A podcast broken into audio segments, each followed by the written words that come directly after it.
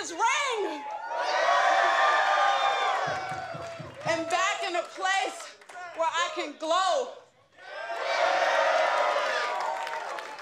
So allow me to reintroduce myself. I am Trinity, and I've arrived in Impact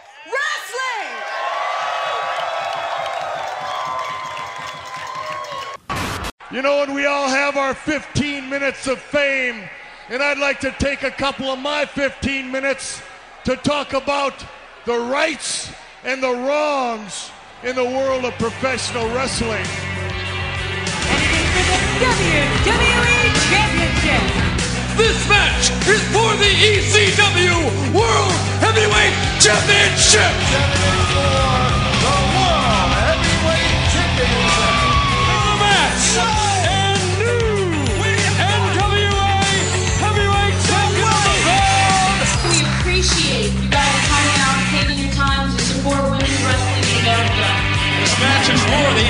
AWA World Heavyweight Wrestling Championship. Welcome once again to another edition of the Rights and Wrongs of Pro Wrestling. This is your host, Mr. Green. How are you? And thank you for tuning in, ladies and gentlemen. Probably more gentlemen than ladies, but you know, hey, you never know. Uh, we are on episode 33 of Wow Women of Wrestling. And this is titled Sisters Collide. Now, some of you may be wondering where I'm getting these titles from. You know, I, I've said it in one podcast, but in case you missed it, you know, when they send the press releases for these um, press previews, I should say, uh, whatever episodes coming up that weekend, they they title them like TV show episodes. So they they have this as is Sisters Collide. So yeah. Uh, I guess we'll see how that relates uh, to the title as we go into the show. Uh, we'll make a quick, quick plug before we uh, carry on. As you know, you have the opportunity to show your creative side. If you are so inclined, how can you do that? How can you show that, hey, I have just as much booking sense as anybody that's on the wild. Well, you can do that by going to CustomVixensWrestling.com. CustomVixensWrestling.com. You pick the women, you pick the matches, you are in charge. You get to go and you find them on their upcoming film days. Go through their roster. And by the way, as of this recording, the next filming date will be June 17th. June 17th. That will be the day and the released names available for you to pick from. Check out the lineup. Uh, now, they also do have a male there every once in a while. It, so do not be surprised by the names. Uh, but they have the Black Widow, Brianna Call, who you can see several matches of on this channel, by the way. Laura Lou, Cousin Condry, Mama Hannah, Peyton Storm, Drew Myers, Misty Day, Fantasy, and one Jesse Bell, who looks surprisingly like Jesse Jones. And of course, you know, that we have several matches with Jesse Bell and her estranged sisters who somehow have not been mentioned or, you know, brought. Well, I guess they're not related to Jesse Jones, but uh, Isabel and Maybell. Well, Maybell's dead. Sorry, I forgot. there, there's a whole interview on on our channel that has talks about that. You have to look up uh, uh, the interview with Princess Leia. Le- Lila. Good grief. I'm saying Star Wars characters. Now, I didn't mean Leia. so, yeah, you just have to go and look at that. It's, good, it's a couple of years back, but uh, they had a little um, family meeting, we'll call it. But anyhow, that, that's beside the point. Custom Vixens Wrestling com. And you can email and reach out to them at customvixens at yahoo.com if you want to uh, show your stuff. And of course there's you know generally speaking there's always uh, rock and roll roxy she's there. She's running the show. One of the, the best wrestlers that the world has not seen in my view. But uh, you can again go to the site pick your match pick your women and you can book and show just how good you are. You pick the women, you pick the matches, you are in charge. All right. That said, we go back to episode 33 Sisters Collide. Now, the big thing with this show was supposed to be, or is, the four corners match. So let's keep that in mind as we go through match after match after match. First thing that we get on the show is we get a recap of what took place uh, the previous week. This is showing the four on four match that, um, with the Island Dynasty defeating the uh, Fabulous Four. This is the first dent in the Fabulous Four's armor. They really have not lost or had any big uh, setbacks up until this point. So, um, just recapping in my words the the main event from the previous show. I thought it was a very good match. If you haven't seen it, you should watch it. it I think it is worth your time. It is short, but it's is very entertaining for the length of time that the match is. I mean, I, I guess they had to try to squeeze it down for for television. Uh, but it, it is worth your time if you get the chance. If you haven't seen it, you should go and check that out. But what they do is they show after the match one of the Tongas. I do not know which. Do not ask me. I, I just now noticed that one of them wears, you know, a, a band on their bicep. So I should probably endeavor to, to, see which one's which. But as of right now, I can't tell the difference. Um, but one of them gets on the mic and they cut a promo about getting the belts back. And they had passion, or she had passion in her promo. Why don't we get more of this? She seems to do better in my view because I've, I've seen the backstage stuff. And I've seen, this is probably maybe the second time I've seen one of them on a microphone. It seems to me, or it feels like there's a comfort level for one of them as being on the mic and talking. Seems seems very natural, comes off and, and very smooth. And again, the passion that she was trying to relate was very easy to get across. Even if she, I'm not saying that she did, but even if she didn't say much, it the passion kind of drove the words. One I, I shot, I mean, they talk about this is in their blood. She she knelt down so that the camera can see her directly, so she can look like right into the, the lens of the camera. I don't know if she was told to do that, but if she but if she was not, good instincts on her. And good on her instincts that helped carry this after match segment. And then they followed it when they, they played the theme music, and you got the Tongas and Tiki doing uh, like their victory dance while McCoy is in the in front of them. It's, it was just a great visual. Great visual. Uh, makes me interested in the Island Dynasty to see where they're going. I hope this goes somewhere sensible, but yeah, it, make, it makes me pretty interested in it. So anyway, um, we we move on from that into the first match. uh, Dave McLane, of course, talks about the matches that are upcoming. That's you know generally what they do. And the first match in the lineup was Gigi Gianni taking on Jennifer Jen Z Florez. And now in this match, the partner of Gianni is nowhere to be found. Now that's not necessarily a bad thing. I mean, you know that that happens. You sometimes you get tag partners that go out for a singles match and that partner isn't allowed or isn't available or just didn't go out. So you know, not not a uh, bad thing. I also need to point out, and I'm not going to say that I had anything anything to do with you know, but you know, one of my complaints was that they you wouldn't know who was on commentary if you didn't see the cameras turn to them at some point. When Gianni comes out for this match, they got this lower third graphic that pops up on the screen that's got uh, David McLane, Stephen Dickin, AJ Mendez. They they actually show their faces and they show their names. They finally did it. and again, I, I, I can't take any credit for that. I know I've complained about it publicly, but I can't take any credit for that. I'm just, I am just happy that they actually have done that. Now, it is a very subtle thing that David McLane's picture is larger than everybody else's in that graphic, but he's front and center, baby, front and center. I, you know, and, and I'm, and this is nothing for against David. You know, uh, he does fine with what he's doing. It's his show.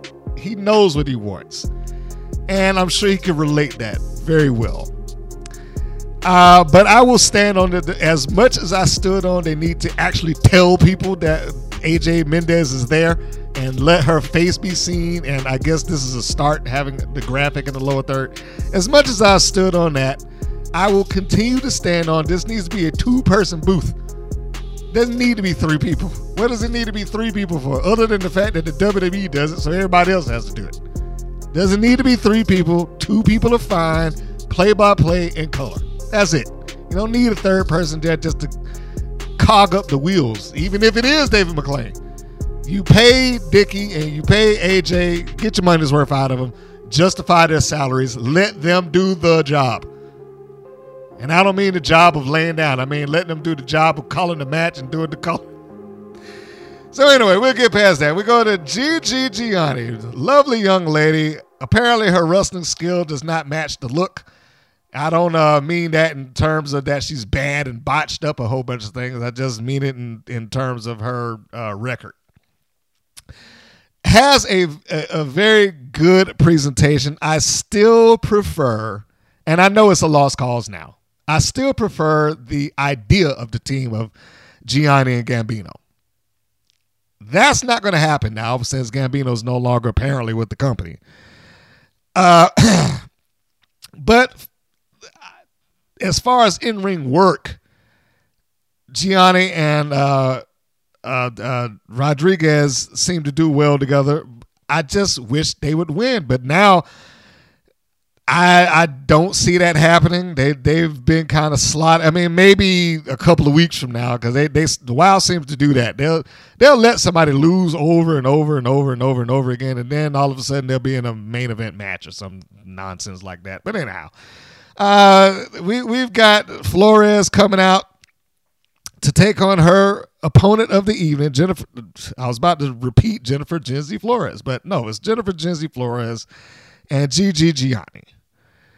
Uh, Gianni largely was in control of the match. And know, we're not going to go through the the bulk of the play by play. I will say one other thing that I noted. I thought that the camera work was was nice here. Uh, I should say camera work slash editing. One of the, one of the issues I had, especially early on, was that constant cut, cut, cut, cut, going from one angle to the next, to the next, to the next, to the next, like somebody just had a seizure on the on the cut button or something. Uh, this editing or these editors or whoever's directing this is it feels so much better to me, so much better. I can actually see, you know, the bulk of the action without it flipping off every time somebody throws a punch or a kick. So, um, the match, not bad. I did not see um, anything that I could complain about or, you know, something like that. I mean, I, oftentimes in some wild matches, you, you get the obligatory screw up. But I, I know that that happens in s- some cases out of bad communication and experience, you know. And I also take into account that the ring is smaller by and large to most rings that the workers on the independents are used to. Think it's one of the smaller rings that that are available just in wrestling in general. Now that that's not necessarily an excuse because in most cases when you get to a building they they walk the ring so they can get the paces and, and kind of get the rhythm of running back and forth but i'm just saying you know these are things that could have uh, affected matches a variety of them in uh in wow's history uh, since since the return of it for the fifth time uh going towards the end of the match we've got Gianni in control, as I, I, don't think would be very surprising in most cases. Uh, she does at one point show a little bit of strength and hoist uh, Florez up to her shoulders and takes her down and a nice. Uh, Kevin Nash used to do something similar to that. He, he, he would spin the body, pick somebody up, and, and spin them into like a sidewalk slam. This is what Jennifer, uh, damn it, it's not Jennifer, Gigi, Gianni. These G's and J's, man. Okay.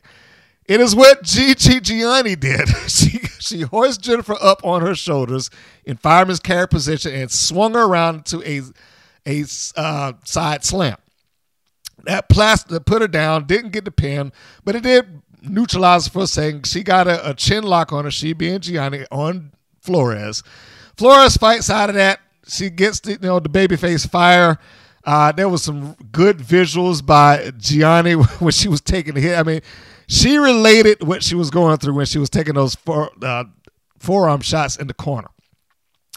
She comes out of the corner, and Florez is able to come over to her in a what is that? I guess what we call a wheelbarrow. Uh, what what was it? I don't even know if it's a name for it. It's, she got in like wheelbarrow position around. I'm going to try to describe this as best I can. She she charges in, turns around in motion, wrapping her legs around Gianni's waist. So she's now in wheelbarrow position on Gianni. She pushes herself up, comes back down, and one fluid motion goes through Gianni's legs and causes Gigi to smack her face face first into the canvas. Nice move. Uh, did not score the win. So now you got again either the babyface Florez is pretty much in control, showing the babyface fire. Gianni breaks free of that. Florez gets out of her flurry and does. I, I, I really think she needs to get her another finish. Uh, It, it, it doesn't do it for me, but what they have referred to, or, or what McLane has referred to as a bicycle, uh, they they don't really have a name for it. I just call it a Ferris wheel slam. Uh, so she she hooks her at the side, turns her body, and and flips Gianni over. Boom. Ferris wheel slam. One, two, three. We are done, and then they move on. So it, it wasn't anything um terrible. It but it was it was just a cold match. It it it, it was a match. Seems like this has been a running theme for the last couple of shows, but it was just a match just for the sake of having a match. And you have to have that sometimes. There's a little bit of fluff. you cannot get on WoW or any other promotion for that. They, all have it. It's just how many of these are going to have. WoW doesn't have the same luxury of having fluff matches as, say, an AEW or WWE because WWE's got three hours of show. They need the fluff. AEW has two hours of show. And I mean, really, if you include their week, they got like four or five hours of, of show that have to be programmed. So again, you got to kind of include the fluff. Here, you still need the fluff to, to just provide another match and give some of the girls in the back the ability to be on camera. They can't all be in an angle, but they can all get a match or match time. Uh, but what I don't want to see is the fluff to overcome the show where it's like three out of four matches because again, you know, this show is fairly it has a pretty standard template. I, I think that's safe to say now. We're we're 33 weeks into this thing, and with the exception of one episode, is four matches every one every 15 minutes. And in between those 15 minutes, we got vignettes or video packages or whatever. But uh, you know that that's that's the template. That's the template. That's what they stick to. And so when you're looking at the show, you pretty much know what you're dealing with, and you basically know when the match is about to end or somebody's going to win it because of that. Is that a bad thing? No, not necessarily. I will repeat this stance also. I would hope every once in a while they would change it up rather than just sticking to, all right, guys, we got to get our four matches in, and it's got to be, you know, less than 10 minutes per match just because, you know. It'd be nice just, just to break the monotony, just to throw fans off a little while. And, you know, and now that I say that, I, I meant to say it at the beginning, but I got into my uh, promo and I wanted to keep going. I did want to go into uh, some some notes about uh, the ratings and what they may mean to WoW. Um, it- it's a hard puzzle to kind of crack with with their ratings and what it means for them, but uh, we'll talk about that as I uh, move forward. So anyway, the the next thing is we got a video package setting up the four way main event. My the, the note I put down here was why is this happening? Uh the commentators talk about the team trying to further, you know, the, the teams, and they're on the mic trying to further the heavy metal sisters issues. Uh, they're talking about it in the sense that we've seen a bunch of arguments or what have you with the heavy metal sisters. Uh, they did this a couple of weeks ago. It was like the commentators try to reconstruct the history of what you've seen, assuming that you either have a bad memory or you did not see it at all. If you didn't see it at all, there's no reason for you not to believe them. If you saw it and you paid attention, then you could turn around like, well, look, that's not exactly what happened when the commentators said it. Say it. But uh, I, I know they have a narrative to push, but at least try to get within, you know, what took place, opposed to, and they've been fighting for weeks. So, like, you know, really, where they've they been fighting for weeks? I haven't seen it. And I know they could always lean on the idea that, well, they was doing it at home or on the road or in the car, you know, on the plane. They could always lean on that. But by and large, if it doesn't take place on camera with the wrestling show, it didn't happen for the most part. I mean, there's exceptions to that, but generally speaking, if we don't see it, it's hard to get invested in it. Uh, the other uh, note that I put on my paper was why would either team agree to this? But then later on in the show, they did some segment to try to justify it, and we'll get to that um, later. So the next match is Exile with Ice Cold versus Kandi Krush and Princess Aussie. They have now tagged up and formed this bond to take on the evil that is Exile. The one check mark that I had when I saw this match is thank God it has nothing to do with the Monsters of Darkness or the Sisters of Darkness or the Monsters of Madness or whatever the hell they want to call them and move Kandi Krush away from this. And I hope she stays away because it, it, it was such a poor, poor anticlimactic end to a non-stop feud that carried on way past its expiration date. And it seemed like they were gonna go right back into it. It was like, and and I God, I hope I'm not talking it up. But yeah, just just um, I was happy to see Kandi Krush involved in something else. Just move on. Um, the story being told here by the commentators is that Aussie was motivated by her new friend. Uh, I guess to face her fears and whatnot because we saw Aussie get in the ring with Chainsaw prior to this. Uh, even though Aussie was the one that was part of the group because she was brainwashed or whatever. So uh, we we've got this and after seeing the match, I I immediately appreciated the match. I thought the match was fine in, in and of itself, but I immediately appreciated the match because it kind of followed an old wrestling logic in that your tag team wrestlers are good wrestlers, but not necessarily strong singularly all the time. So when you have a singles competitor like Genesis, and she's in there with Kandi Krush, as she was uh, last week, I think that was Genesis, might have been Exodus. Uh, when she's in a match with her, and the match is competitive, it works. And it didn't hurt her to lose it. It would have been great if she won, but it didn't hurt her to lose it because she's, you know, she's a tag team wrestler. And people assume that she's better in the in the team when she's presented that way. Now this match flips that concept because we had the singles match with uh, Crush and one of the members of Exile. Uh, take a quick flip through my notes here because I, I keep all this stuff right here on my desk, folks. So you know, all right, it was yeah, it was Genesis. I was right. So Genesis against Kandi Krush, she was able to be competitive. She lost, but there was nothing lost in her with that. The match being where it was, I think, helps keep Genesis in a strong light because she was able to com- compete with one of their main event players.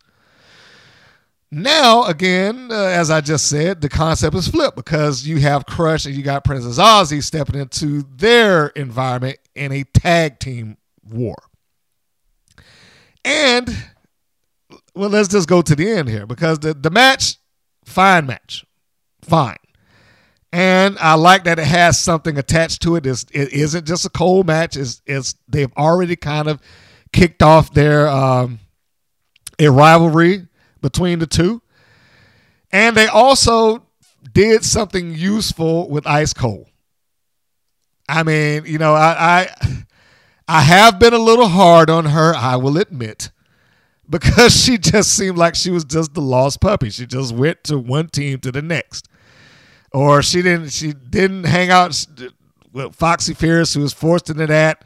She went to a team with the uh, Samantha Smart and her crew on her own, but then got fed up with it apparently, and now she's with Exile for no uh, for no explained reason. And she just, she's just there, but but this is the first time that I felt like she offered something to the team, and I hope that she continues to do that. Um, Exile continues to get better. They need to wrestle more often. They need to be, you know, in more tag matches, but they they have gotten better. Uh, coming towards the end of the match, it was Princess Aussie who was in the heat spot. She was caught up in there with Exile, and she. And here's another thing, is, is, you know, I'm I'm going to continue to give the credit where credit is due. One of the things that I hate in tag team wrestling matches, not and, I, am not talking about WoW, I'm just talking about tag team matches just in general, is the double tag spot. You got the both members in the ring they do something or other where both of them are down. Usually the babyface pops the heel, you know, for some reason, and they both go down, and they're both crawling to their corners, and they're both struggling, and they both reach out and they both tag simultaneously. I, you know, it was fine the first time I saw it in my life. Maybe the fourth or fifth, or maybe even the tenth, but that became such a cliche in tag team wrestling. And I was like, good lord, man, just it, what happened to just a normal tag? Here they did it. And I shouldn't say normal tag, a tag where the babyface is struggling to get over there. Like, you know, the heels of doing a good job of cutting them off, cutting them off, cutting them off over and over and over again. And and they have to work and have to struggle to make that tag. This is one of those those uh, moments in the tag match. Aussie was the one that was caught in the ring, and she was caught up by Exile.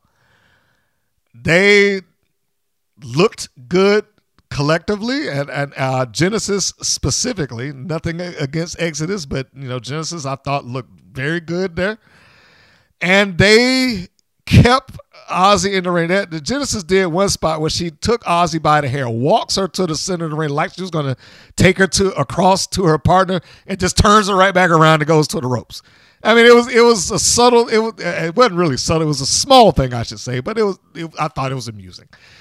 So you you got Aussie in there, and she's trying to do what she can to get away. Uh, she catches a leg of Genesis at one point, gets shoved towards the opponent's corner stops us from getting hit by uh, Exodus, but then ducks underneath a clothesline from Genesis and able to make the tag. And then now you got Kandi Krush coming in to do the old good babyface cleanup spot.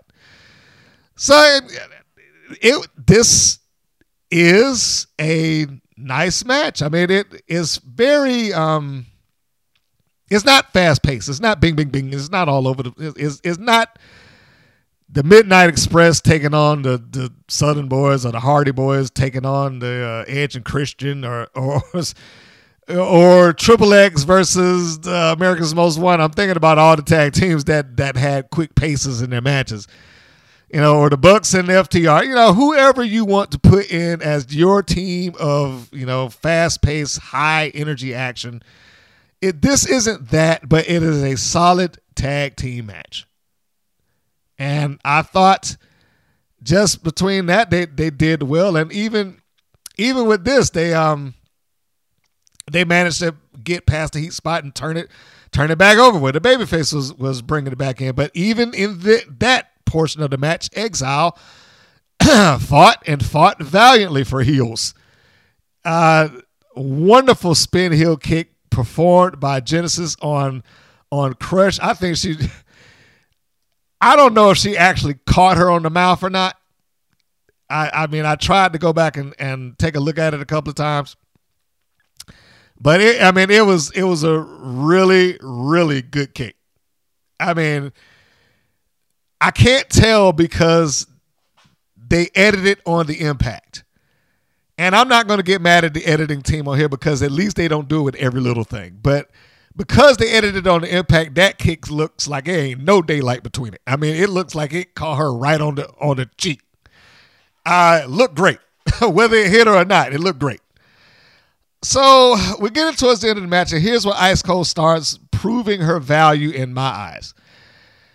she had been in, you know, she's in the corner of, of exile. If I did not mention that before, for because for whatever reason, Malaya Hosaka's no longer there. They they never addressed it. The only thing that hurt this segment is that the camera wasn't on it. Ice Cold walks around to the ring, or walks around to the opposite side of the ring, I should say. And Kandi Krush is in the ring. She's getting jumped by Exile. Ice Cold goes over and grabs the leg of her partner, Princess Aussie.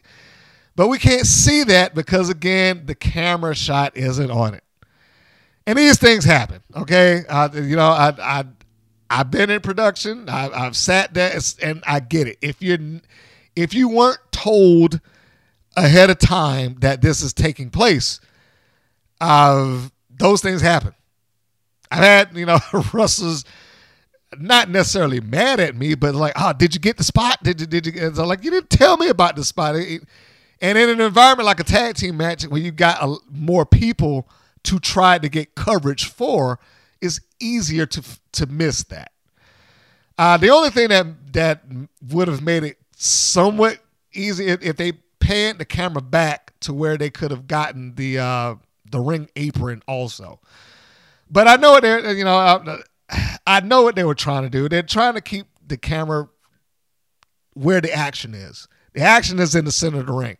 And if they again, if they weren't aware that Ice Cold was going to go around there and do that, then why would they have pulled it back?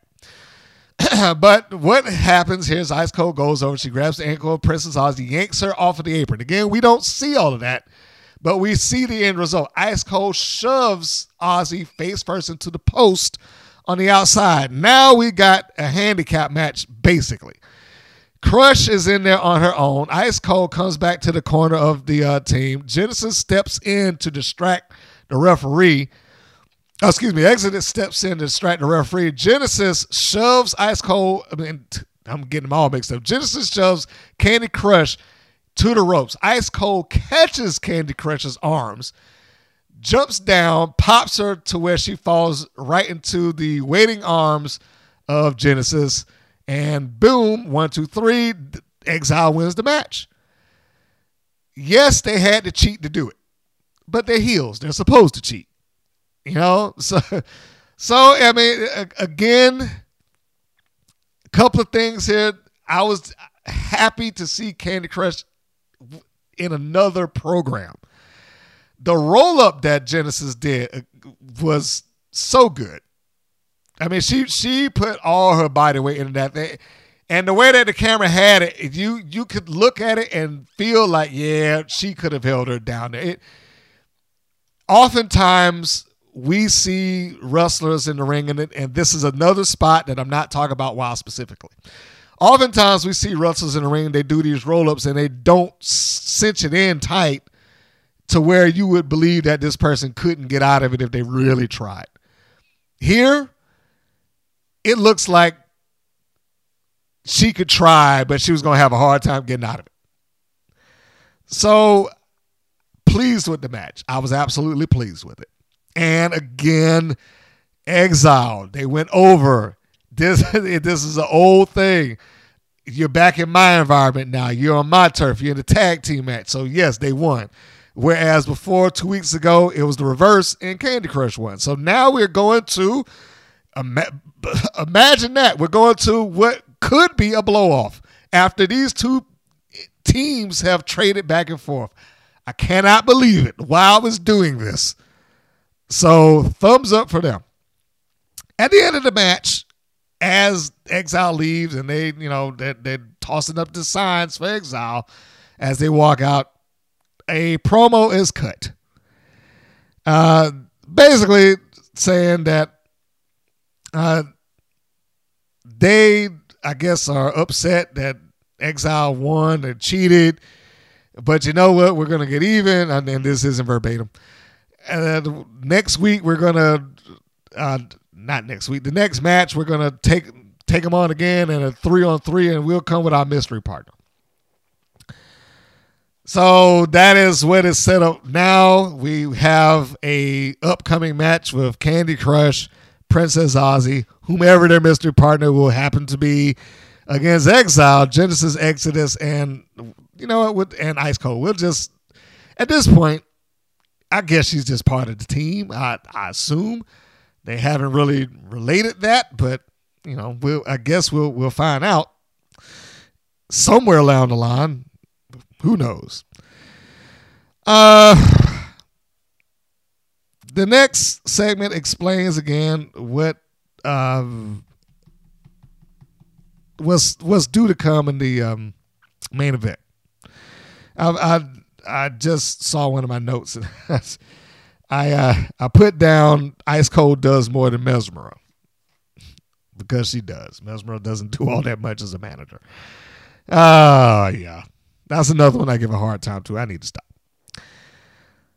We go to the next segment after the explanation segment. This is Siren the Voodoo Doll cutting a rhyming promo on Foxy Fierce, I guess. I, I honestly, it sounded good, and Nina always comes across as very convincing. But I will be honest with you to say this that at a certain point in that promo with the rhymes and whatnot, I completely lost it. I, I completely lost it. At some point, I was like, I, I'm not paying attention anymore. So, so if you want to know what she was talking about, you probably need to go to their YouTube channel and listen to it. I that's why I have a question because I heard Foxy Fierce at the end. I was like, all right, uh, is she?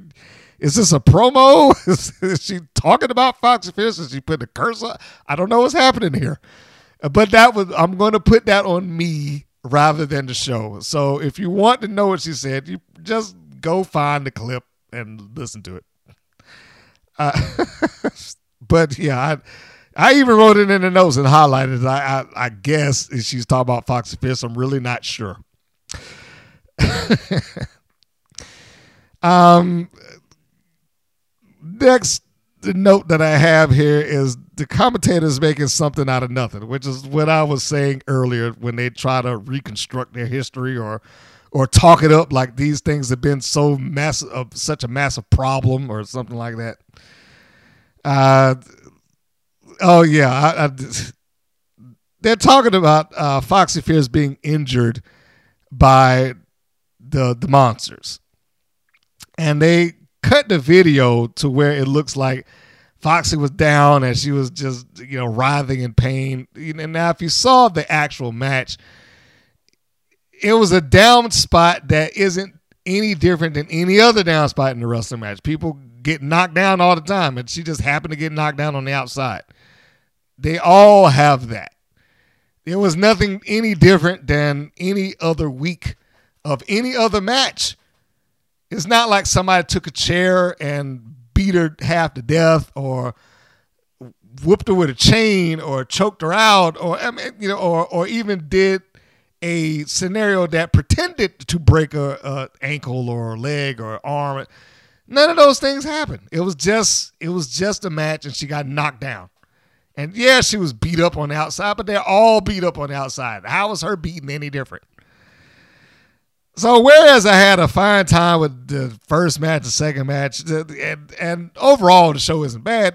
This this reconstructing the history that they continuously try to do is just is absurd.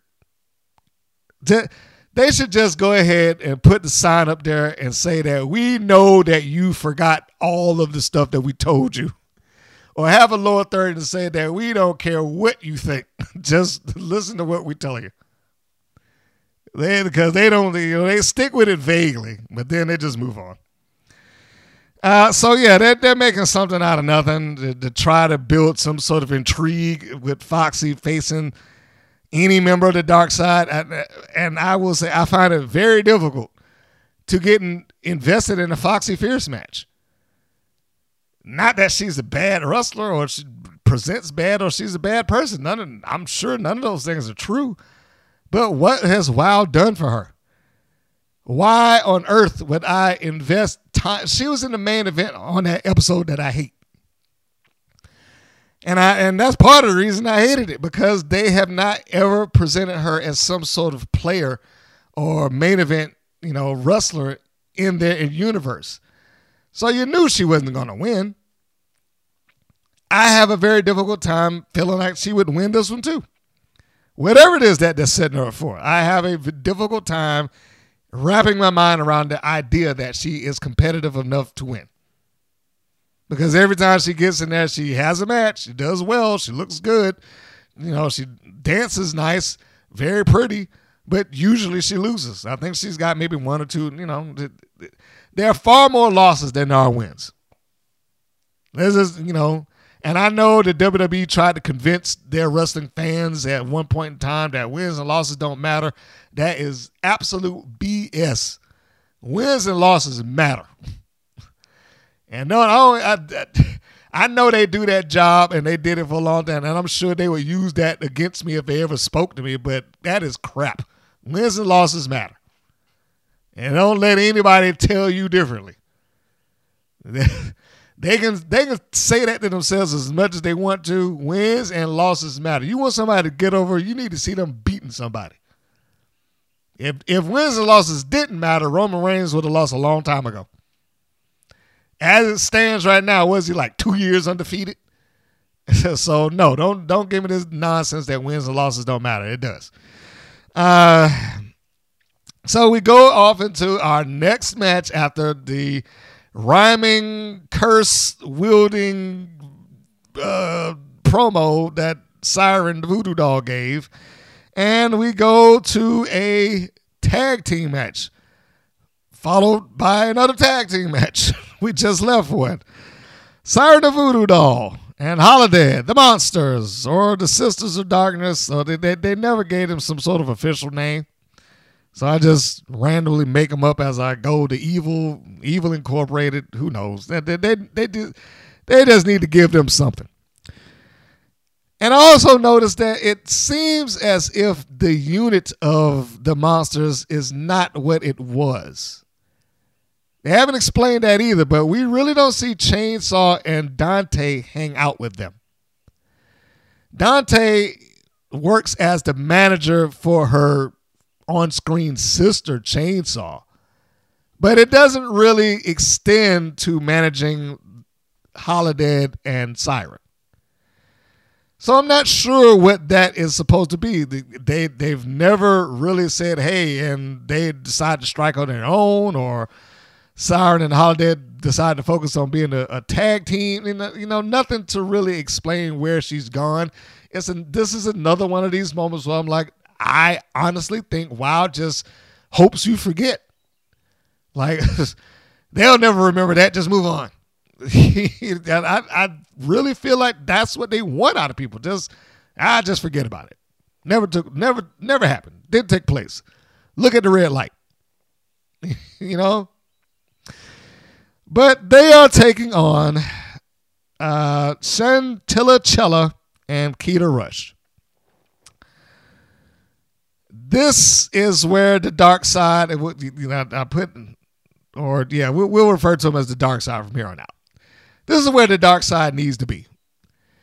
When they took on the team of Chella and Foxy, which is the match that they were talking about that allegedly Foxy was brutalized in.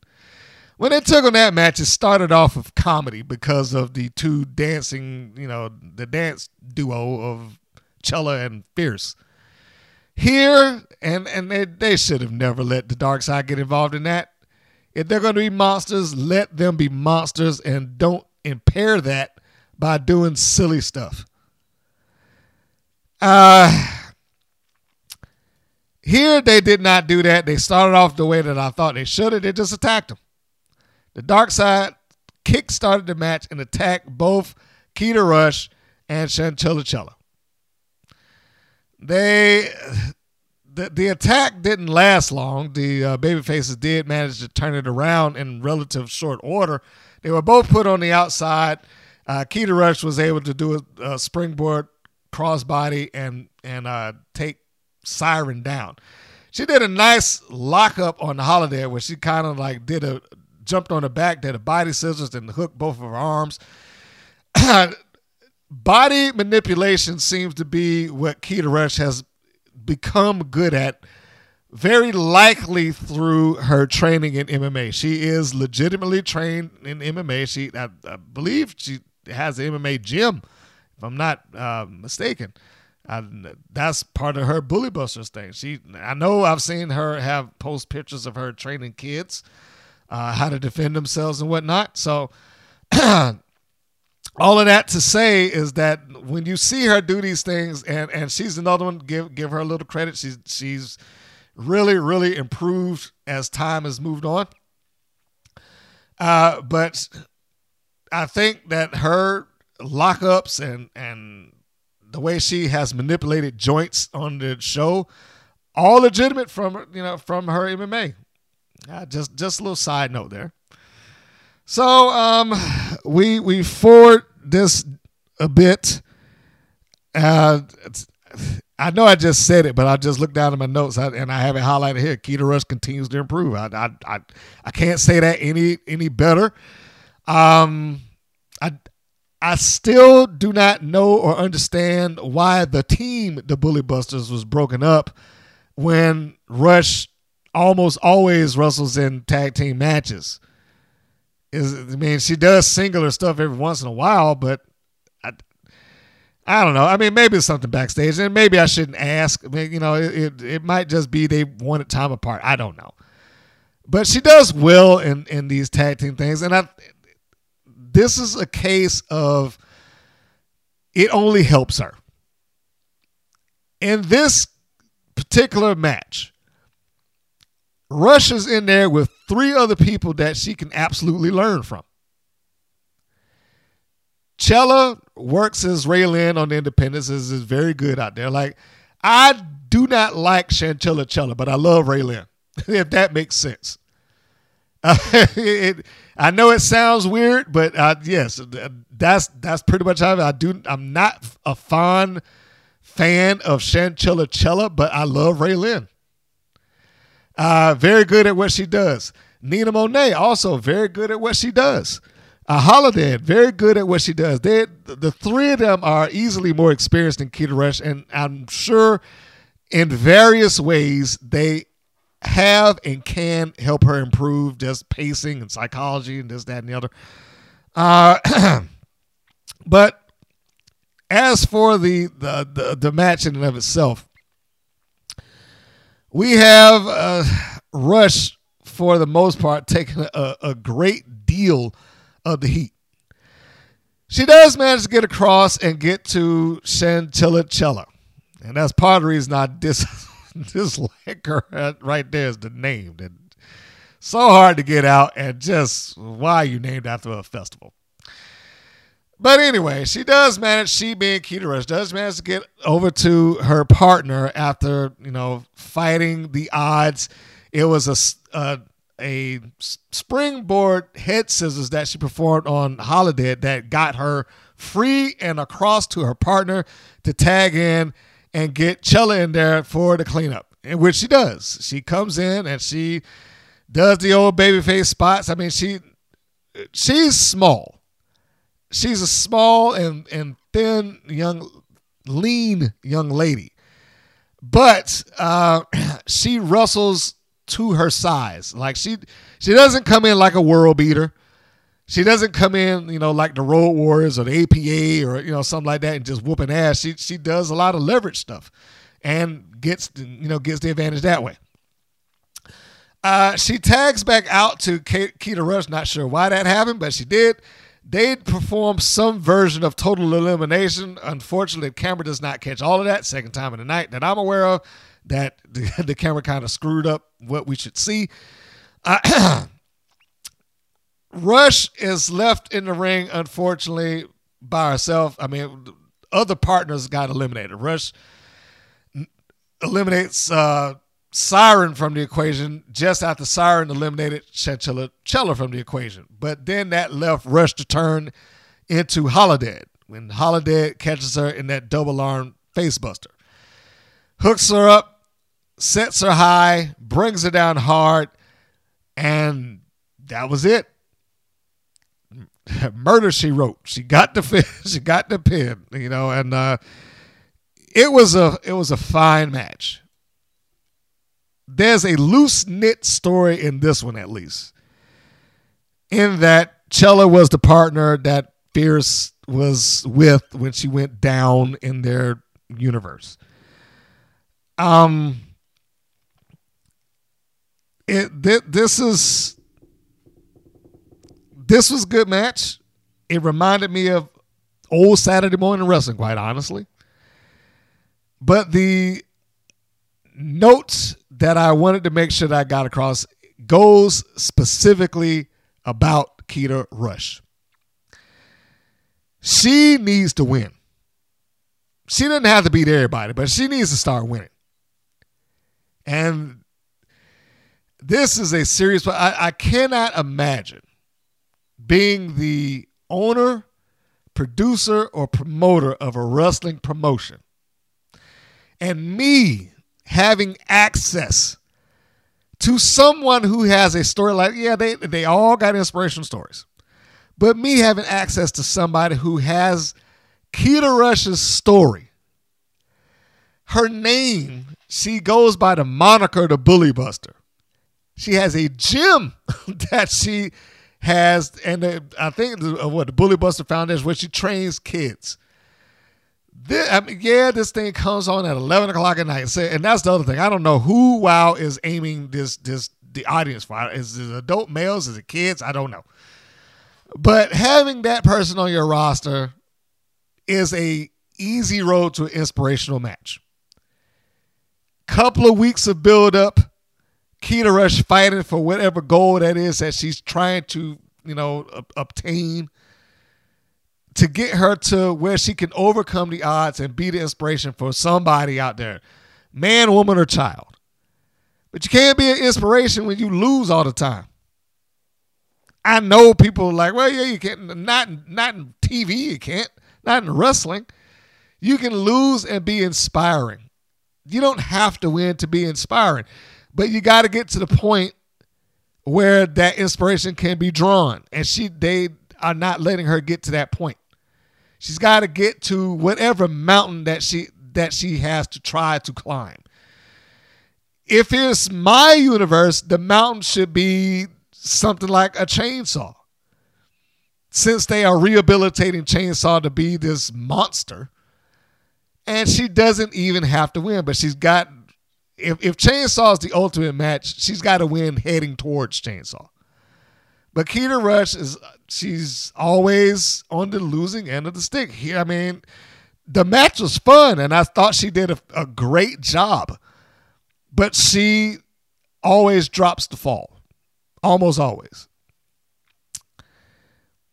I want to be able to get behind Keta Rush. I want to be able to root for her. I want to be able to see that Bully Buster story played out on screen. I want to see her be able to cut a promo and tell people I'm not gonna. You, know, you don't give up, and I won't either. Yes, this woman has hurt me. Yes, Chance, she choked me out on national television. I won the match, but she brutalized me. But you know what? I'm coming back again. And I will keep coming back. As long as you keep fighting, I'll fight with you. Done. I just wrote a promo for her right there. And come on, can you honestly tell me that if she gets on a microphone and she gives that kind of speech and she actually starts winning a few matches here and there, leading into her ultimate showdown, that you can't back her up? Ah. We will move on. We go to a vignette in the next segment setting up a match that was already made. This is while continuing to control their narrative and rewrite their their past. That somehow, some way, Reina Del Rey and Wrecking Ball are now officially a team, and we're supposed to care about them like they've been friends. I don't know when this occurred. In fact, before the tag team match that they did have, they fought each other. They fought each other right outside of the building. So I don't know where this friendship developed from. I mean, I'm not saying it's impossible, but we never saw that. It was never explained. And it was never explained that they say, yeah, you know, we're a team now or whatever. It, they just happened to have a, a match together. And WoW has people pair up all the time. This is this is why I'm saying define it. We just left a tag team match that had Chantilly Chella and Keta Rush. They're not a tag team, but theoretically in the Wild universe, they are, and they should be best friends. Or you know, and if they ever turned on each other, how could they do this? They're you know they're teammates. That's the kind of logic that's being spread here. It's like Reina Del Rey and Wrecking Ball. I can't believe they're going to face each other. Why wouldn't you believe it? They tagged up one time. And before that, they were beating the crap out of each other. Why would this be hard to believe? So, anyhow, this is a vignette that's taking place outside. And we got the Heavy Metal Sisters, who allegedly are, you know, in the midst of this uh, breakdown of communication and argument and whatnot. And Mesmer clearly is no good friend to them because she ain't spoke a word or said anything like, hey guys, can y'all settle this or something? I mean, I know she got the clown makeup on, but she doesn't have to play the mute too. She can speak. She said something before. Is it that unimportant just to stand there and watch them yell and I mean, you know, that's what they're trying to make it out to be. But is it that important just to watch them break down that she has to follow behind and not say a word and just fall in the line. Hey guys, just do what you're doing. I'm here. She's already been pulled from being a wrestler because she didn't wrestle at all. For for the three years that they tried to pass her off as a wrestler, that never took. And I'm sorry. I, I don't mean to make that sound like I'm mad at her or something, but it, it just it it just never went anywhere. It was just a pointless act. That's that that's all I'm you know getting at. Is those things that, that get me with Wilds. Like they could do some good stuff and then they'll turn around something like this will occur. Uh, so we're we're we're seeing the heavy metal sisters allegedly argue on the outside, and for whatever reason, all four of them just happen to be walking in the same empty parking lot at the same time. Like there's nobody else out here. It's just us five. And then Reina Del Rey speaks up for whatever reason. I don't know why this would be a thing. Like we're gonna all settle this. You, you, you, and, and me, you know, all four of us in a match. We're gonna settle it like in the streets, and you know, whoever wins wins, and that's that. So she just made that decision for them. But again, I was like, what? Why would you even agree to that? What do I have to? And you know, and I'm asking this seriously in a kayfabe universe. What would you have to gain by accepting this match? The Heavy Metal Sisters theoretically are already at each other's throats. Theoretically, I don't see them at each other's throats, but they're arguing, and the the narrative that they're trying to paint is that there's friction. So why am I going to exacerbate that for nothing? It's not a championship on the line. Shouldn't be any money on the line. Not when she's, you know, Reina Del Rey isn't a matchmaker. This is a match that probably would have taken place regardless of whether whether they were going to be there or not. They're not. What I'm saying is they weren't going to gain anything extra. You know, you know what I'm saying? It's not like, hey, I'm going to put five thousand dollars on the line, sitting at that table, waiting for whoever wins this, and that's that, or the crown of the queen of the streets, or whatever. I mean, you know, it just, I just, I don't know why this is happening because there, you could just have Wrecking Ball and Randy Orton settle their problems on their own. Look, if we got an issue, we can fight between the two of us. Same thing with the heavy metal sisters. A matter of fact, they're friends. They ain't even got to fight in the ring. They could be at home. I know that wouldn't make sense in a wrestling show. I'm just saying. But I mean, the same rules apply. They could fight in the ring. It didn't have to be in a four corners match. What? Why are we combining our issues? Is what I am getting at. For what reason do we have to combine this beyond the fact that we had a tag team match a while ago? There was no no real reason for this. But it's happening anyway, so it is a four corners, no submission, no DQ, no rules. Now that was said in the vignette by Reina Del Rey. And again, she ain't the matchmaker. There's no consistency. Jesse Jones comes out, and that seemed like Jesse Jones the only one that Dave McLane give crap to. But Jesse Jones come out there and say, "Hey, I'm wrestling," and he immediately shut down. No, you're not. You got a bad leg. I'm changing the match right now. It's no longer a tag match, it's a single match. Jesse, sit on the side. He, stopped that cold. Here, perfectly fine. Hey, we're gonna have a four corners match. No, no rules, no DQ, no nothing. And yep, okay, good. Just just do it. just, and say, so when I think about that, I say, can't be concerned about health. If you was concerned about health, why would you sign a four corners, no DQ, no rules match? Jesse Jones just don't get no love off of David Clay. That's all that is. and and again, no consistency in who can make what and why. It should, in theory, it should be David McLane. He's the guy, and he's the matchmaker. And he, and honestly, I know I tell him, I say that he shouldn't be in the commentating booth, but he should be the on-screen matchmaker. He should be. The, everybody knows he, he's the god behind it. It's not a secret. So he should be the on-screen matchmaker. He should be the guy that's in the office saying, "Hey, you're to have a match," or "No, I'm not to allow that because of this X, Y, and Z, or whatever." He doesn't need to be the commentator. Take the role as the as the matchmaker, as the GM. Uh, but this match, getting back to the match, is is almost like a glorified tag team match for the most part. They start off with Heavy Metal Sisters both attacking Wrecking Ball and uh, Reina Del Rey. Now, the team of Wrecking Ball and Reina Del Rey is WOW's incarnation of what Heidi Howitzer and Max the Impaler are on the independent circuit, the Wasteland. Reina Del Rey playing the part of Max the Impaler.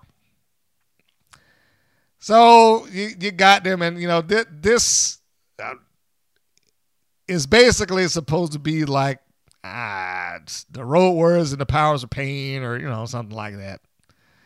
The toughest and the roughest that this promotion has to offer, and we're gonna let them all go and fight each other to the bitter end. Except they didn't fight each other to the bitter end, at least not the beginning. Like I said, it was a glorified tag team match. They just took turns beating on the same two people. They being Wrecking Ball and Reina, Reina Del Rey. They didn't really, you know, go against each other all that much initially. And neither did the Heavy Metal Sisters. The match eventually breaks down, and we got you know the separation of of talents of the roster. We got Fury and Wrecking Ball in the ring, and on the outside, Reina Del Rey and uh, Razor.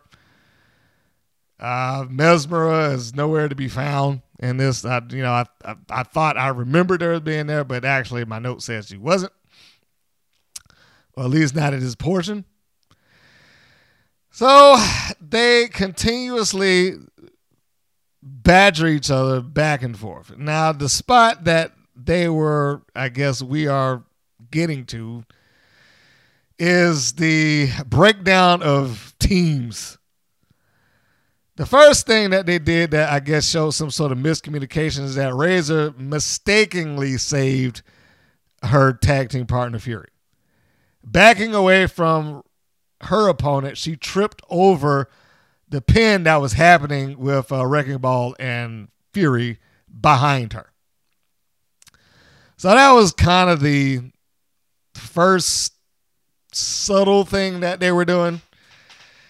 And uh, it it still stayed basically a tag team match. It, it, it was like a no whole no rules tag team match. They just all stayed in the ring, just fighting with each other. But it wasn't a you know it wasn't a lot of I'll beat on anybody that walks in front of me. It wasn't a lot of that. It, wasn't that every person for a self mentality through the most part of this. So I I go back to saying I don't understand the point of the match. The match was fine. I just don't understand the point of it. At one point in the match, you have all three, well, I shouldn't say all, you have three of the four competitors down because Razor was on the outside and the three in the ring essentially knocked themselves silly. Wrecking Ball, Fury, and Del Rey. Razor comes in and leaps across all three because conveniently all three bodies are laying shoulder to shoulder. She tries to get the pin, and nope, all three kick her off, which is to be expected. Uh, the match moves on. Everybody migrates to the outside somehow. I, they, they all just decide to do it. like once the kickoff happened, everybody just decided to roll outside outside the ring. You know, I don't know why. I guess great minds think alike. I, I, I suppose. I don't know. Uh, Del Rey pushes uh, Razor back in the ring, and on the opposite side, Wrecking Ball pushes um, Razor back in the ring, or Fury, whichever one. I forgot. Uh, and just because they happen to be in the ring at the same time, it's like, oh no, we're not going to fight each other. And then they just suddenly start fighting each other. uh, yeah, you have to see that. They, they, you know, it's like they were trying to trick the other one. And so they have this little exchange between the two. Fury gets the better of the exchange and drops Razor on her head. But before she does it, she looks at us like, "Oh my gosh, I just, I just knocked out my best friend." And it played well because they had. This was a good edit job. It played well because they had the camera on Fury's face. You could see the sell of "I'm sorry that I did that. I shouldn't have done it." And then out of nowhere, Wrecking Ball blaster with a clothesline. But because it was on that shot, it would catch you off guard. So uh, I mean, I thought that was that was a well done portion. Razor tossed uh, Wrecking Ball back out, and then they have not another fu- another fury between the two, but Razor knocks her out with a like a short arm clothesline she too has a moment where she's like, ah, should I? And then she's like, oh, well. And so she goes for it. She looking to get the win. Wrecking Ball and Del Rey roll into the ring and they stop it. They all go back out to the floor again. Fury gets a good suplex on Wrecking Ball on the outside, shocking the fans in the front row. Now, you know, there no chairs or tables or none of that stuff. I guess they didn't want to plunder. On the outside, Razor and Fury then have the barrage of elbows and fists and, and whatever. And then it was like they just beat all the hate out of each other. They they just suddenly start laughing and like, oh, that was good, and then they hug each other and it's done. And and the first thing I thought was like, okay, seriously, this thing that you have been trying to get over that barely got over to begin with. The idea that they're in some sort of like, ah, I hate you, or that in some sort of disagreement. The idea that that was taking place and now, because they had this beaten up exchange between the two, we're done. Friends again. It's all good. Water under the bridge. Like I said, you know, that probably would have meant more to me if they actually had more time on screen illustrating the fact that they were mad at each other. But I other than a few comments by the commentators and maybe some verbal exchange between the two of them, I defy anybody to find something that showed them as being in some sort of argument. I mean, the arguments weren't even weren't even volatile. I, have had more volatile arguments, shouting matches with friends than they had. How could that not have been shot? This this promotion loves doing stuff backstage. They love it. You know they want to just be a regular TV show rather than a wrestling show. They love doing stuff backstage. Why would that not be one of the things that you shoot? If you're trying to tell this story. Them backstage in a full on shouting match. They didn't have to good and shove it and, and whatnot you do little things to show that they're just sick of each other, tired of hanging out with you. And the match looked disinterested in them getting beaten up. I mean, it could just be subtle stuff. That, but they had little to no build to this. This one match devalued what was a good episode because when you look at the logic of it, it just doesn't make any sense. It just it just doesn't. Or at least the payoff isn't there. The match is fine, but the payoff for whatever the heavy metal and and what why is this being paid off in this four corners match? Shouldn't the match just been been two of them? I mean, I guess that that's uh, the opinion of the booker, I shouldn't say that it should have been. I, I should rephrase that and say could have been. But at the end of the day, this did not illustrate whatever issues. We didn't see why it started. At what point did they just begin to wear thin on each other's nerves? We didn't really see a build in them not getting along they pretty much hung out with each other right up into this show. We saw, I mean, uh, allegedly the the vignette that was shown that that booked the match had taken place prior to, but we're going to count it for now because it's on this episode. So right up until this show, you are seeing the heavy metal sisters. Yeah, they're having words, but they're not they're not angry. They're not. It's, it's none of that. It's just it's just two friends having a, a, a debate, and maybe they raised their voice a little bit, but that's all that was. It's just two friends having a debate, two sisters having a debate. There was there was nothing in this that would make me believe that they had some level of friction that they needed to settle it violently or through fisticuffs or whatever. There, there was nothing in that that made me. So what? They got into a, a brief argument about who they thought was going to be the better singles champion. So what? I would get into that same argument with somebody over a video game. Yeah, I can play this better than you. Get people do that. Why would that make me turn around and then punch my friend in the face because I think I'm better at Street Fighter than him? Why would these two get all bent out of shape because the other one thinks that I think I'm a better champion than you. These things happen in life.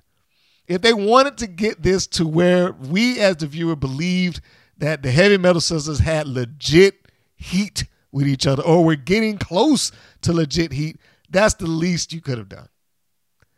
The least they could have done was have a shouting match. Go into this room. We're going to put the camera on you, and I need you to yell at each other at the top of your goddamn lungs about who lost the match. Easy. And speaking of who lost the match, getting back into the ring, Reina Del Rey. I'm sorry, I got sidetracked.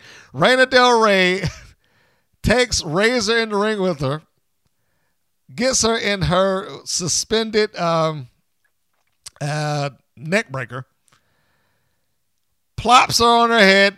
One, two, three, and we are done. Reina Del Rey stands tall as the winner of the match. And what was this for? I, I come back to that. What was this for? Fine match, but what was it for?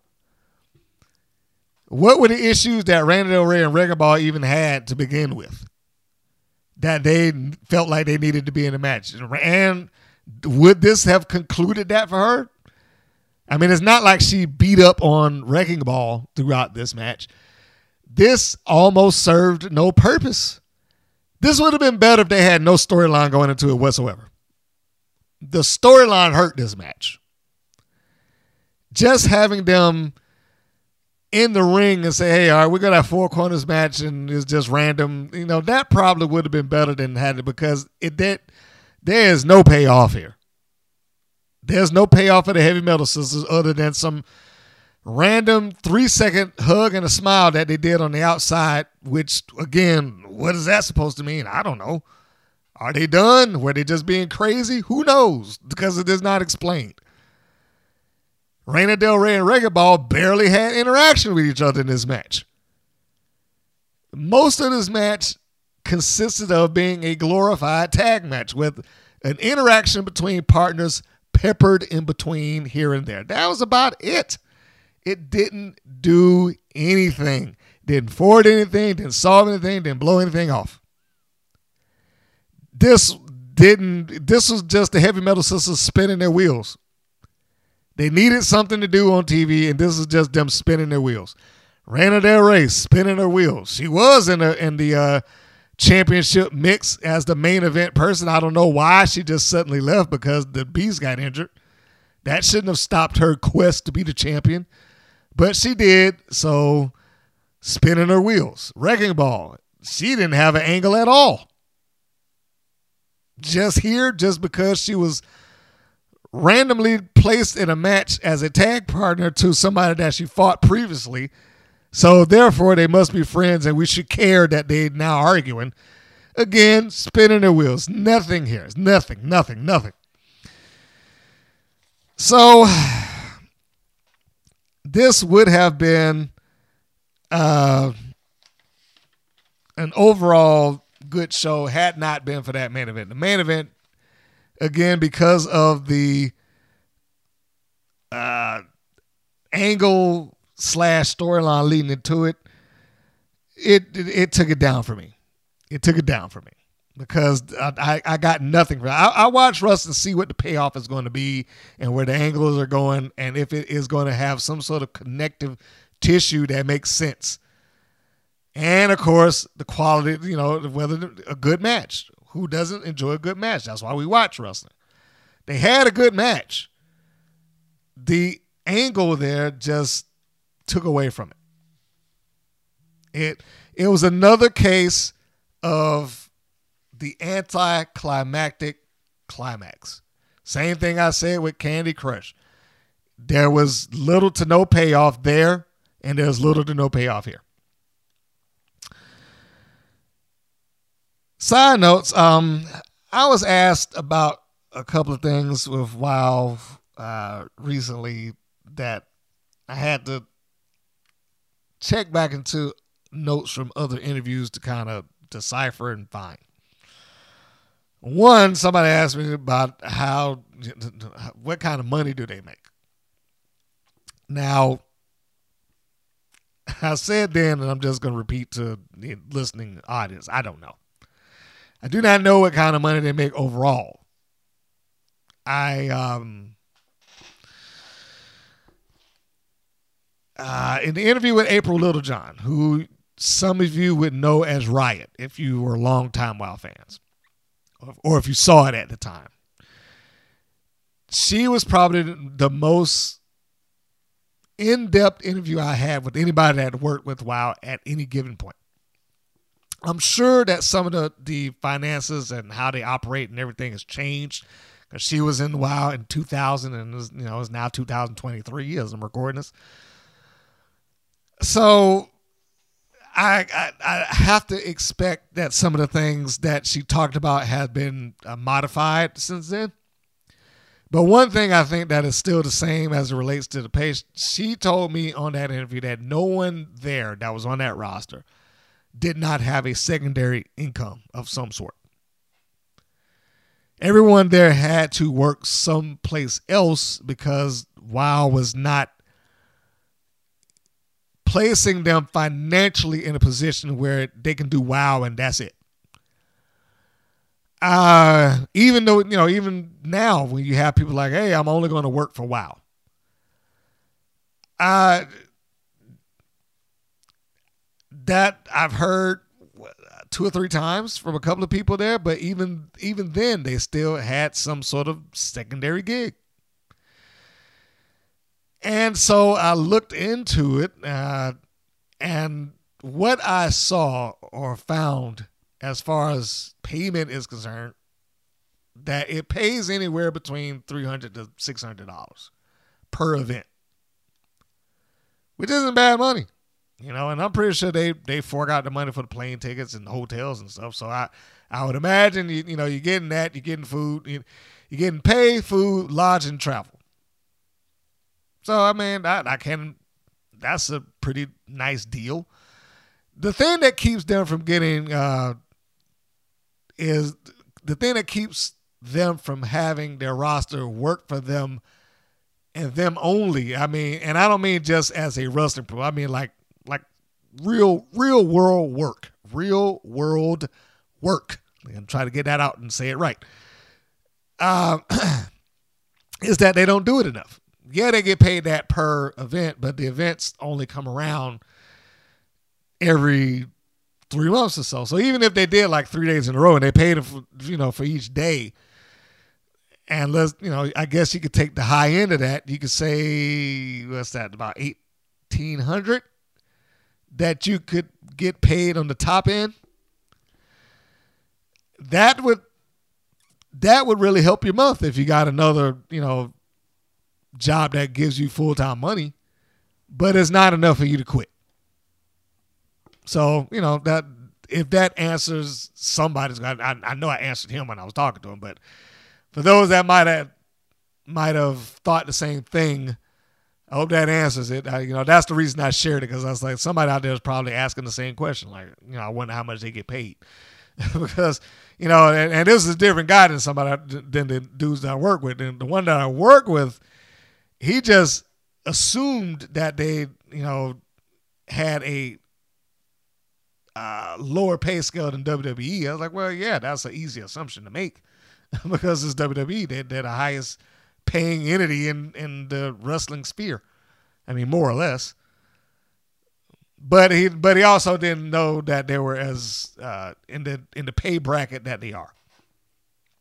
But anyways, the the rest of that conversation led towards um, talking about what they do in ratings. Now, this is me talking to a friend of mine who is in television. So, you know, keep that in mind. That's the entire reason that this came up. So, where I was leaning towards when I started talking about it, I say it's it's a difficult puzzle to kind of decipher is that there's no way around the concept that WoW's ratings are not excessively high. The puzzle piece here is does it have to be? That's the question. Why does it seem to do a lot to try to draw in more viewers? In fact, I would say, given the rating that I read, and I'll give that in a second, uh, it seems that they basically have the WoW audience already watching it. The people that are going to watch WoW are watching WoW currently. That's what it seems like. But WoW hasn't reached a new audience and created growth off of it. Uh,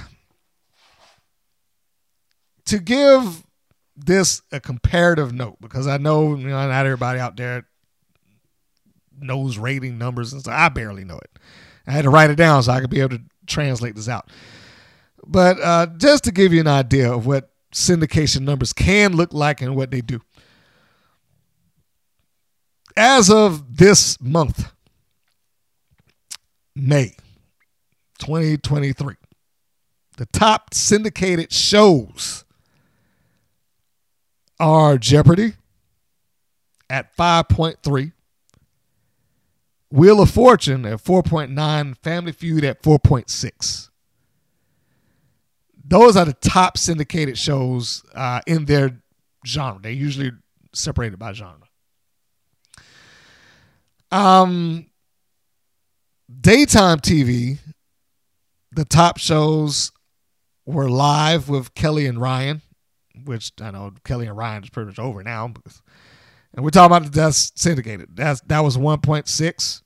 Dr. Phil, 1.3. Drew, 0.4.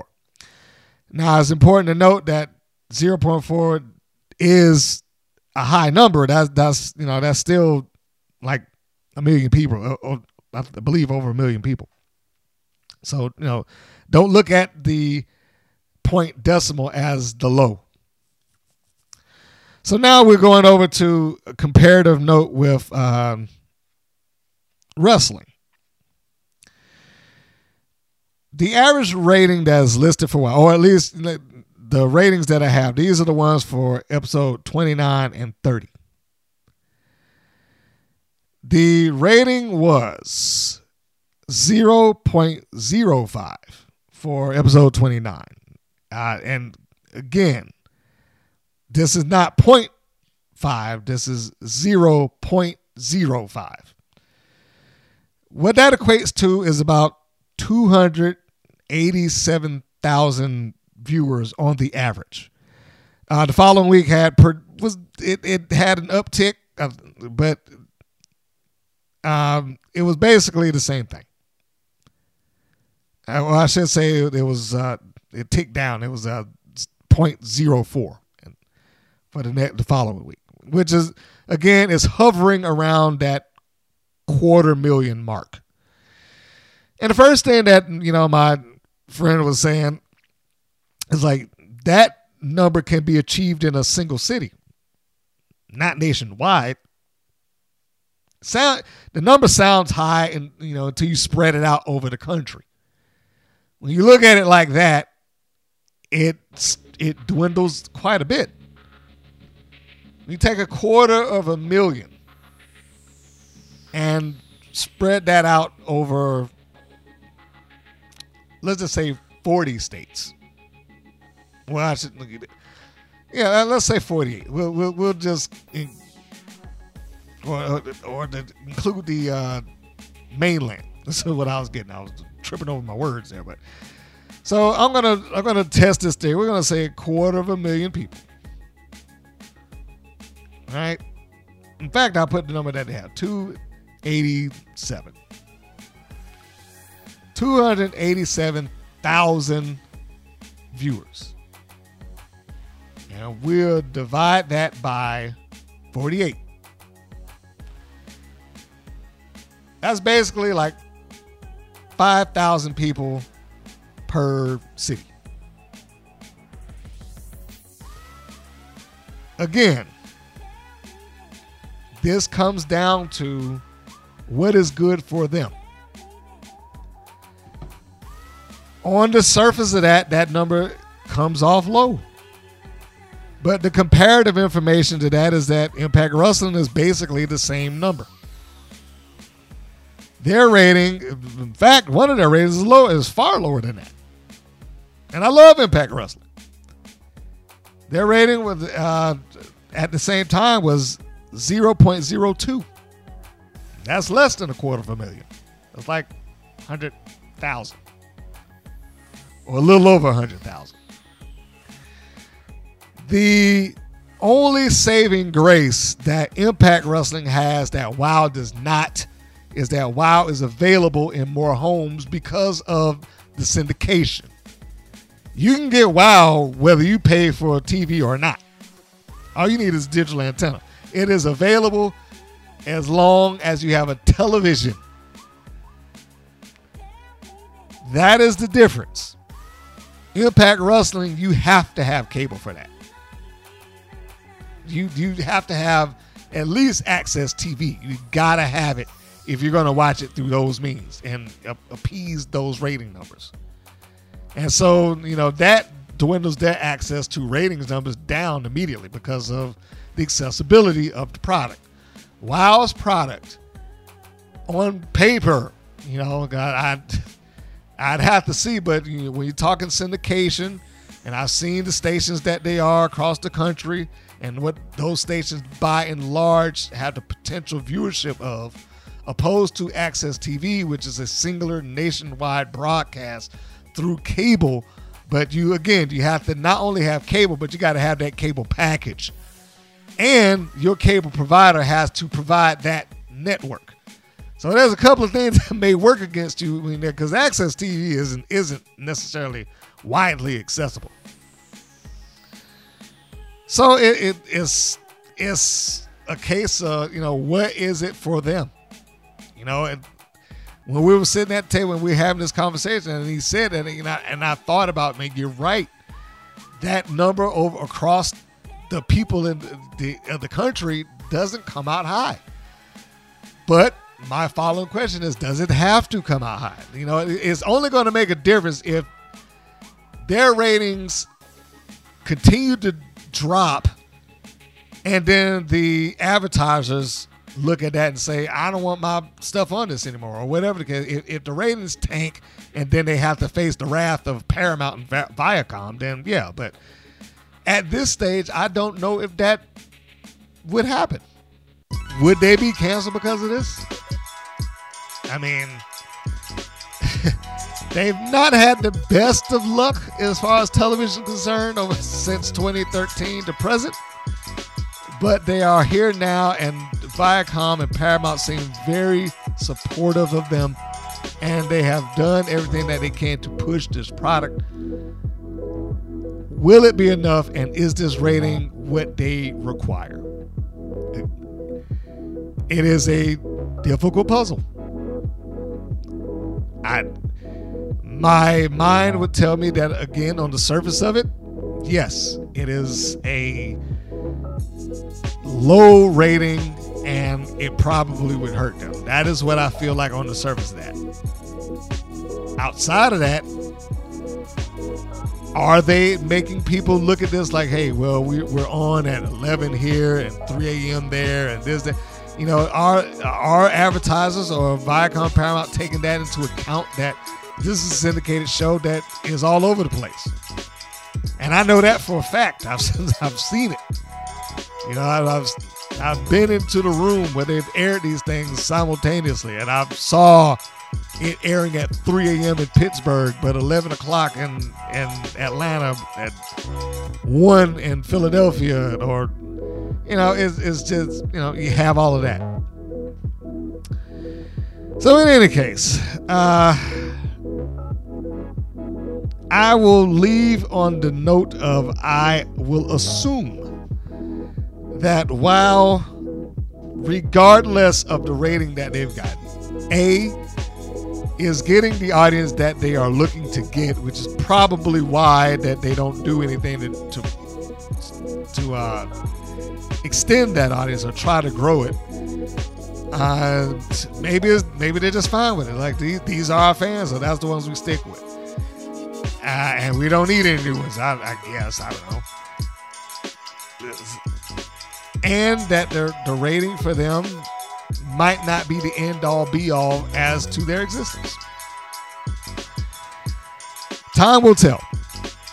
In any case, folks, that will do it. It will bring the end to another show, another review, and we will get ourselves prepared and set for next week's episode. And hopefully, it'll have some uh, good stuff in it. You know, WoW has had its improvements, and I am not shy about saying that. I, you know, if you've heard me ca- carry on about the production, I think the production has, has changed largely. Uh, there are some more people getting, you know, getting a little bit more shine on, but you know, they still got some things that I feel they have to do uh, to improve overall. So, that said, I think I said that already. But anyway, that said, we're going to close this up and get ready to uh, check it out for the, the following week. Please come back if you haven't. If you're new to this, please subscribe also. And if you listen to this in audio format, you know, please follow uh, the show on the format of your choice. And now we can do the sign off. This is Mr. Green saying that this is Mr. Green saying so long, and we will see you on the next go round. Take care, everybody. Thank you for listening to the WPN's Rights and Wrongs of Pro Wrestling. If you have questions or comments, please contact us via our Facebook or our YouTube channel at the Women's Pro Wrestling Network. If you're new to the WPN, feel free to subscribe to our channel and like our page. We appreciate your support. Thank you again for listening.